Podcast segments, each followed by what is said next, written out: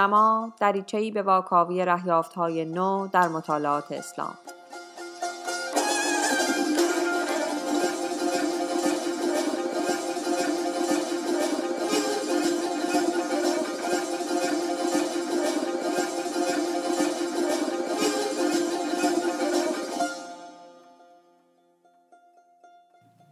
سلام. اینجا رادیو دورنماست. فصل چهارم قسمت پنجم و من فاطمه مسلح زاده هستم. خوش آمدید.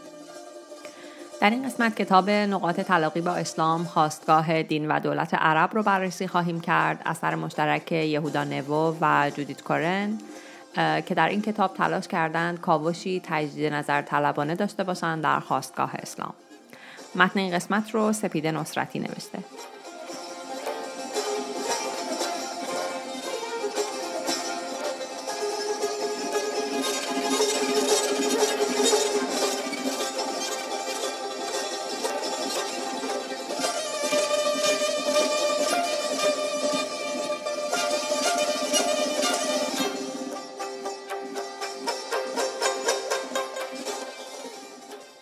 یهودا نوو متولد 1932 و در گذشته به 1992 باستانشناس اسرائیلی و پژوهشگر دانشکده بنگوریون در سده بوکر. به همراه جودیت کورن محقق اسرائیلی و کتابدار دانشگاه حیفا در این کتاب تلاش کردند با استفاده از روش نقد تاریخی و با اتکاب شواهد باستانشناختی، سکه شناختی، سنگ نوشته ها و سوابق جمعیت های محلی غیر مسلمان ساکن در محدوده جغرافیایی موسوم به سرزمین های اسلامی خواستگاه اسلام و حکومت اسلامی رو بررسی کنند. روی کرده این دو نویسنده متأثر از جریان تجدید نظر طلبی در مطالعات اسلامه و تحت تاثیر آرای کسانی مثل ایگناتس گلدسیهر، یوزف شاخت و جان ونسبرا هستند. علاوه بر این از راهنمایی پژوهشگران دیگر این حوزه مثل پاتریشیا کرون و رابرت هویلند هم استفاده کردند در نوشتن این اثر. به طور کلی تجدید نظر طلبان معتقد هستند که تاریخ اسلام مثل هر دین دیگری نیازمند کشف و بازیابی و محقق تاریخ اسلام باید ویژگی های ادبی منابع رو در نظر داشته باشه و تمایل به اینکه نتایج متقن پیدا بکنه باعث نشه که او از نگاه نقادانه به منابع دور بشه. این پژوهشگران به همون شیوهی به اسلام نگاه کردند که یهودیت و مسیحیت رو بررسی کردند. یعنی اسلام رو یک دین تاریخی به شما را بردن و در پژوهش درباره منابع موجود درباره ظهور و گسترش اسلام همون شیوه بررسی نقادانه منابع یهودیت و مسیحیت رو به کار گرفتند در این کتاب که در سال 2003 منتشر شده فتوحات عرب ها در خاور نزدیک و حکومت اولیه عرب ها بر اساس روایات ادبی معاصر که عمدتا از منابع متعلق به غیر عرب ها برداشته شده و شواهد باستان شناختی، کتیبه ها و سکه ها بررسی شدند. از این کتاب یک ترجمه غیر رسمی به فارسی هم وجود داره اما گزارش امروز ما بر اساس اصل انگلیسی کتاب نوشته شده. کتاب شامل یک مقدمه، سه بخش و سه زمیم است. در مقدمه نویسنده ها سعی می کنند که رویکرد شکاکانه خودشون نسبت به منابع اسلامی رو توضیح بدن و در این تبیین اونها میگن که منابع اسلامی مجموعی به نسبت متناقض و دستکاری شده است که اغلب فاقد یک چارچوب رویداد نگاران است و از جهت تاریخی با اون چیزی که روایت می‌کنه فاصله داره از نظر اونها حتی ارائه یک روایت منسجم و موجه نما با انبوه عظیمی از جزئیات متناقض اونطوری که محققان سنتی اسلام در صددش بودند ثابت نمی‌کنه که این روایات واقعی هستند. در واقع این دو نفر ضمن ارائه یک گزارشی از نتایج تحقیقات تجدید نظر طلبان با اتکا بر بازبینی انتقادی منابع اسلامی همراستا با اونها میگن که اغلب مطالب و ادعاهای تاریخی مربوط به صده نخست هجری باید به شکل بنیادی از نو تفسیر بشه یا کنار گذاشته بشه. به عقیده اونها اطلاعات این منابع فقط نگرش مردم یک منطقه جغرافیایی خاص رو نسبت به وقایعی که در گذشته اتفاق افتاده روشن می‌کنه نه اون چیزی که واقعا اتفاق افتاده. و در نتیجه فقط منابع ارزش تاریخی و تحقیقی دارند که معاصر با وقایع حکایت شده باشند نه منابع متأخر بر همین اساس اونها معتقدند که یک محوطه باستانشناسی، سنگ نوشته ها یا سکه هایی که از جهت تاریخی به وقایع صدر اسلام نزدیکتر هستند از منابع مکتوبی که در صده های دوم و سوم هجری نوشته شدند معتبرترند. نوو و کورن در قرائت تاریخ صده نخست هجری در واقع از روایت متعارف فاصله می‌گیرند و اطلاعات مربوط به دین عرب ها در صده نخست رو بر مبنای گزارش گروه های مرتبط با عرب ها در اون زمان و بر اساس شواهد باستان شناختی اون دوره جمع می کنند. اینکه منابع یا ارجاعات تاریخی معاصر با صدر اسلام وجود نداره اونها رو به سمت یک دیدگاهی می‌بره مبتنی بر پذیرش حجیت سکوت. به این معنا که سکوت یا اشاره نکردن به یک شخص یا یک رویداد تاریخی در منابع معاصر این استنباط رو تقویت می‌کنه که اون شخص یا رویداد واقعیت تاریخی نداره و روایت های متأخر درباره اونها ساختگی و بیاعتبار هستند برای مثال تعدادی از باستانشناسان عرب و غربی در طول چند دهه گذشته بررسی های گسترده کردن در حجاز و شمال شبه جزیره عربستان و با وجود اینکه تلاش کردند که شواهدی پیدا بکنن در تأیید روایت متعارف هیچ مدرکی دال بر سکونت گسترده در حجاز صده نخست هجری و شکلگیری و رواج اسلام پیدا نکردند. نوو و کورن در حوزه سیاسی هم برای تبیین سیاست امپراتوری بیزانس بررسیشون رو از صده های چهارم و پنجم میلادی شروع کردن. هرچند که با وجود اینکه هر دو نویسنده در حوزه تاریخ و علوم سیاسی تخصصی ندارند چه در تحلیل و چه در منبع شناسی به ویژه با توجه به اینکه منابع معاصر با اون دوره کم هستند مثلا اسناد بایگانی های حکومتی بیزانس خیلی وجود نداره. یک نظریه قابل مناقشه ای میدن این دو نفر. در بخش نخست کتاب که چهار فصل داره نویسنده ها با اتکاب منابع مورد نظرشون از جمله بقایای باستان شناختی این نظریه رو مطرح می‌کنند که فتوحات اسلام در واقع به هیچ وجه فتوحات نبوده. امپراتوری بیزانس برای اینکه کاهش بده هزینه های امپراتوری رو یک سیاست عقب نشینی تدریجی از ایالت های شرقی رو اجرا کنه و در نتیجه قبایل عرب در قیاب امپراتوری بیزانس به عنوان متحد یا معتلف در اون مناطق گماشته میشن که در نهایت به صورت مستقل اما به شکل حاکمان تابع و خراجگذار در خدمت امپراتوری در میان. این سیاست به مسائل دینی هم تعمین پیدا می‌کنه چنانکه بیزانسی ها هر گونه بدعت مسیحی به ویژه مونوفیزیت ها و مسیحیان شرقی سوریانی نستوری رو در این ایالت ها حمایت می‌کردند تا مطمئن بشن که مسیحیان ارتودکس به اونها وفادار میمونند به طور خلاصه راهکارهای اصلی امپراتوری بیزانس در تحلیل این نویسنده ها عبارتند از انتقال حکومت محلی به نخبگان دینی و شهروندان بومی. و بعد ترویج اختلافات مذهبی بین گروه های مختلف محلی و بیگانه سازی مردم بومی با امپراتور و دستگاه حکومتیش و در نهایت ایجاد مرزهای ناآرام و ترویج درگیری های مداوم از طریق اسکان بربرها و اعراب بدوی در مناطق مرزی. در فصل آخر این بخش نویسنده ها میان سراغ بررسی وضعیت جمعیتی اقتصادی و فرهنگی اعراب ساکن در شبه جزیره عربستان. عرب بدوی و عرب های جهان مسکون یعنی ایران، سوریه، فلسطین و حضرموت و کاربرد مفهوم و رواج اصطلاح عرب یا اعراب رو در مناطق جغرافیایی مختلف و سنگ نوشته های متعدد متعلق به اونها بررسی می‌کنن تا نقش عرب ها رو در سیاست های بیزانس و در نهایت شکلگیری حکومت و دین عرب روشن کنند.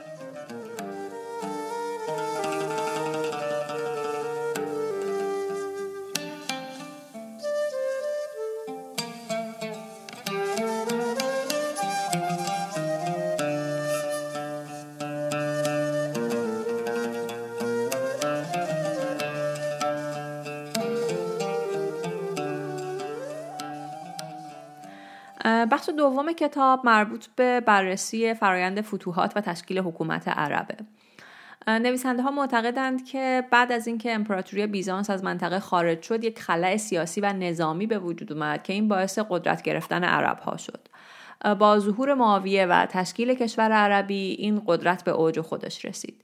بعد میان کتیبه های حکومتی سکه ها و مکتوبات مردم اون دوران رو بررسی می‌کنن و نتیجه می‌گیرن که در آستانه صده هفتم میلادی بزرگترین گروه متحدان عرب بیزانسی ها یعنی قسانیان از بین رفتن و کمک های مالی امپراتوری هم به اونها و دیگر متحدان عرب متوقف شد.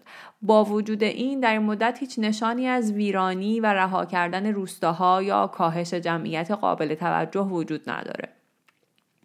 بقایای باستانشناختی و متونی که به توصیف زندگی روزمره پرداختند نشون میده که با استیلای اعراب نظم عمومی چندان به هم نخورد. این جانشینی قدرت و گرفتن مالیات مستقیم از مردم به جای اتکاب کمک های مالی امپراتوری مرحله نخست فتح ایالت های شرقی بیزانس بود. در مرحله بعدی قدرتمندانی بین قبایل عرب تسلط خودشون رو گسترش دادن. از بین اونها معاویه تونست با کمک قبایل عرب صحرانشین حکومت امویان رو در سوریه پایگذاری بکنه. اما درباره دوران پیش از معاویه نویسنده ها معتقدند که هیچ منبع دیگری به جز منابع دوره عباسی از حکومتی متعلق به عرب پیش از معاویه حرفی نزده. اونا میگن که منابع مسیحی هیچ اشاره به محمد ندارند به جز اثری به اسم آموزه های یعقوب که به یک پیامبر یا رهبر سارسن ها اشاره می‌کنه. و ماجرای خلفا و نبردهای معروف و فتوحات اسلامی در این آثار یعنی در منابع مسیحی گزارش نشده. از طرف دیگه نگاره های سکه های اون دوره هم هیچ مدرکی در تأیید اینکه قلمرو ساسانیان به رهبری خلفای راشدین فتح شده به دست نمیده. نخستین سکه های اعراب همچنان منقش هستند به تصاویر امپراتوران بیزانس که این نشون میده که یک وابستگی سیاسی طولانی مدتی عرب ها به بیزانس داشتند. قدیمی ترین این سکه ها با نام معاویه که در واقع نشون میدن که او بر سوریه فرمانروایی می‌کرده و قلمرو ساسانیان رو فتح کرده بوده در سال 44 هجری دیده میشن. با استناد به این سکوت درباره نامهای نخستین رهبران این دو نویسنده معتقدند که محمد و چهار خلیفه نخست شخصیت های ساختگی بودند و معتقدند که تا زمان معاویه حاکم قدرتمند عرب دیگری در کار نبوده. یعنی اعراب تا سال 41 هجری همچنان متحد بیزانس بودند و پس از جنگ سفین معاویه به عنوان حاکم تمام منطقه شناخته شد و نام او بر سکه ها ظاهر شد. در نهایت معاویه به قدرت رسید و تونست حمایت سایر اعراب رو هم به دست بیاره و تسلط تدریجی پیدا بکنه بر قلمرو ساسانیان. و اینجاست که مرحله دوم فتوحات تمام میشه. و سرانجام مرحله سوم فتوحات اتفاق میفته تحت حاکمیت امویان با تسلط کاملشون بر شام و فتح مصر و عراق. بخش سوم کتاب مربوط میشه به موضوع شکلگیری اسلام، شخصیت پیامبر، کتاب مقدس و ادبیات دینی. نوا و کارن ادعا کنند که تشکیل حکومت عربی از لحاظ زمانی بر دین عرب مقدم بوده در واقع اسلام در پاسخ به نیاز اون حکومت جدید به یک دین رسمی ظاهر میشه پیش از اینکه حکومت عرب تشکیل بشه عرب یک طیف متنوعی از باورهای دینی داشتن از شرک و بتپرستی تا نوعی باور توحیدی یعنی حنیف تا یهودیت و مسیحیت. اما در زمان عبدالملک کمی بعد از ششمین شورای جهانی کلیسا در سال 61 هجری نخبگان عرب به نوعی از توحید باور آوردند که احتمالاً گونه ای از باور ابراهیمی یا یهودی مسیحی بود. اما در این حال توده عرب ها بر باورهای شرکالود خودشون باقی موندند. اونا میگن که تا این زمان مسلمانان خودشون رو مؤمنان میخواندند و سکه ها در امپراتوری اسلامی با نمادهای مسیحی ضرب می‌شد. اما بعد از جدایی از بیزانس که هر روز هم بیش از گذشته بود عرب ها برای اینکه یک هویت متمایز برای خودشون بسازند به تاریخ ملی و پیامبر عرب احتیاج پیدا کردند. به خاطر همین اصطلاح اسلام و اسم محمد بر سکه ها و قبت و صخره در اورشلیم نمایان شد. این فرایند دینسازی ادامه داشت و در اوایل دوران عباسیان تثبیت شد. این دو نفر بعد از اینکه کتیبه ها و متونی که در این مدت تدوین شده رو بررسی می‌کنن اونها رو به سه گروه تقسیم می‌کنن. اول متون ابتدایی که بدون ارجاع به یک دین خاص فقط به یک نوع یکتاپرستی نامعین اشاره دارن. دوم متون محمدی که محمد رو به عنوان پیامبر به آین ابتدایی اضافه می‌کنن اما جنبه های دیگر الهیات اسلامی توشون نیست. و دست آخر متون اسلامی که در واقع عقاید و آداب دین اسلام رو بازتاب میدن و محتوای عقیدتیشون با کتیبه های محمدی تفاوت داره.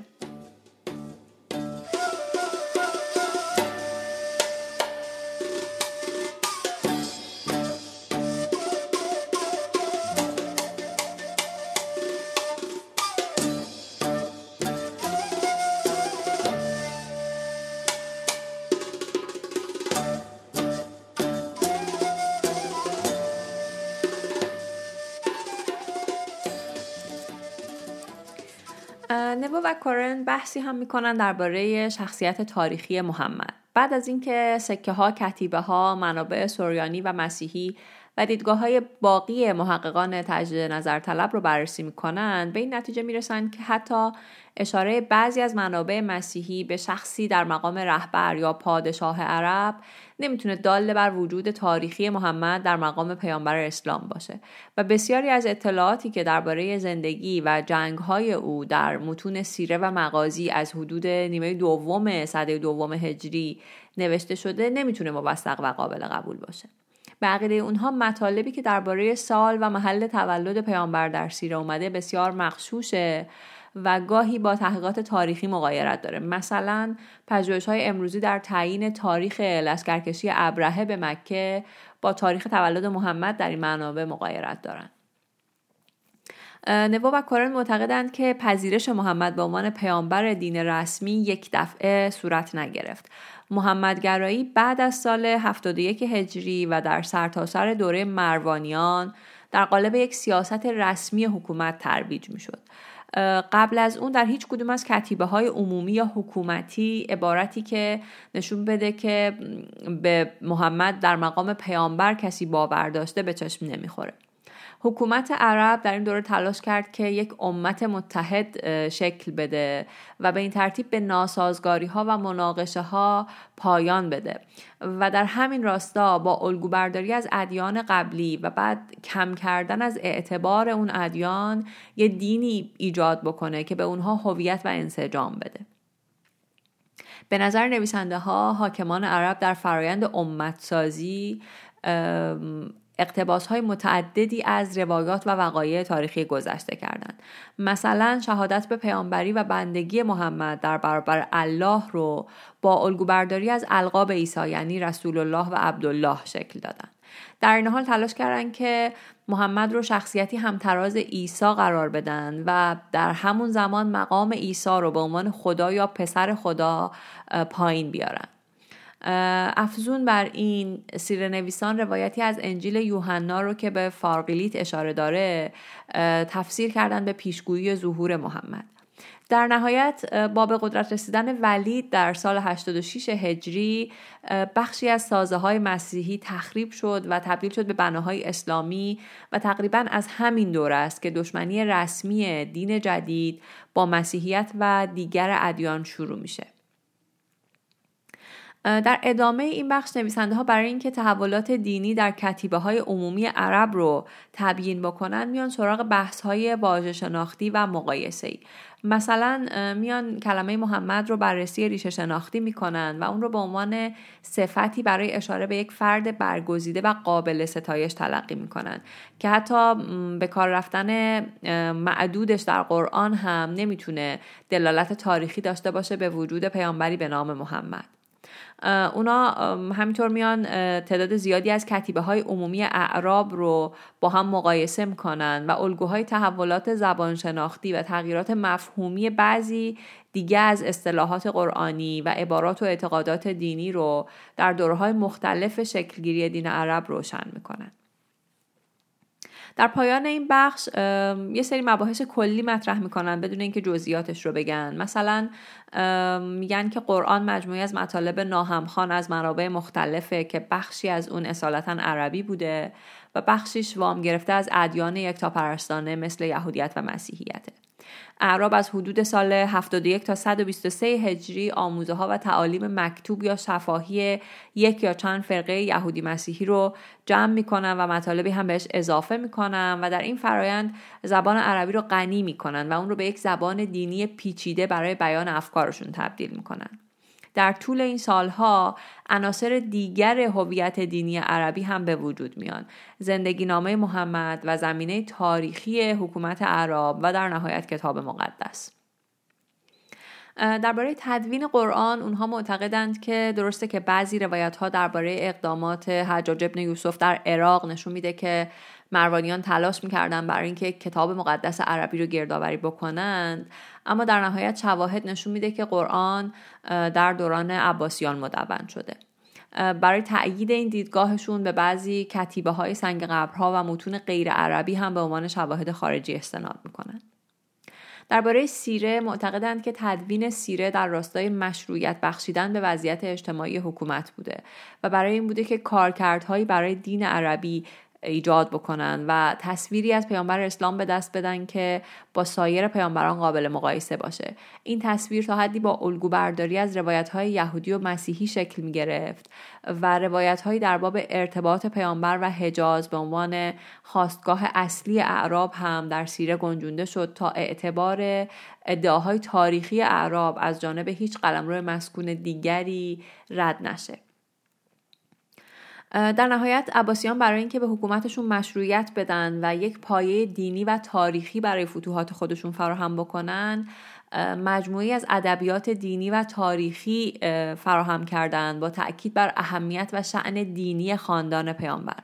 و سعی کردن تصدی خلافت از طرف معاویه رو هم از لحاظ سیاسی و هم از لحاظ دینی یک عمل قاسبانه نشون بدن. بر اساس منابع دوران عباسی حمله اعراب به مناطق مختلف با هدف کشورگشایی نبوده بلکه با این هدف بوده که اسلام رو به همه عرضه بکنن و بین کسانی که به مسلمانان میپیوستند برابری ایجاد بکنن. در طرح ایدئال عباسیان اسلام تنها الگوی مشروعیت بود و در نظام اجتماعی هیچ پیوند دیگه زبان یا نژاد ضروری نبود.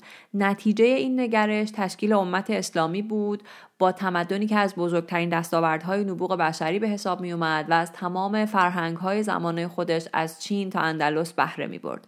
این گشودگی به فرهنگهای مختلف باعث اعتلاع علمی تمدن اسلامی شد و در نهایت اسلام بر عربیت تفوق یافت.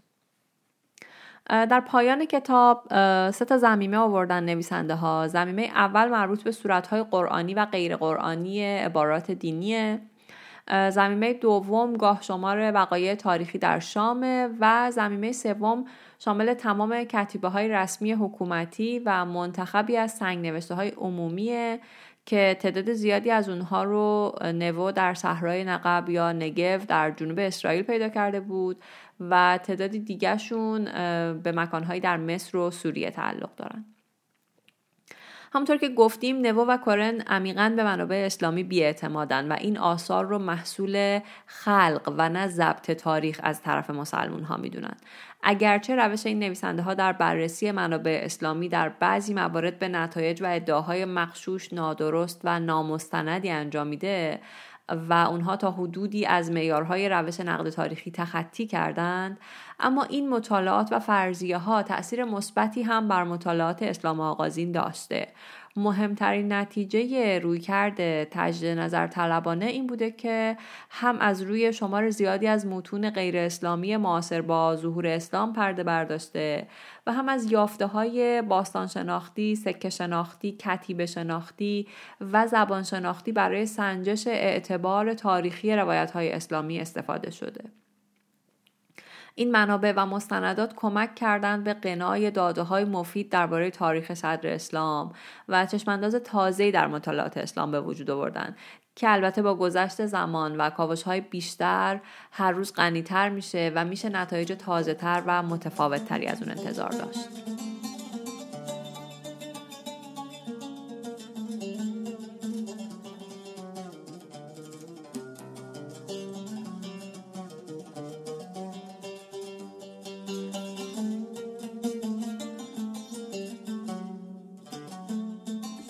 متن این مقاله و منابع بیشتر مربوط به اون رو می‌تونید در وبسایتمون ببینید به آدرس دورنمامگ.ir همینطور می‌تونید به کانال تلگراممون مراجعه کنید ادساین دورنما با دوتا او و دوتا آ یا صفحه ما در اینستاگرام رو دنبال کنید هفته آینده در به اضافه پادکست با خانم دکتر نصرتی درباره این کتاب بیشتر صحبت خواهیم کرد.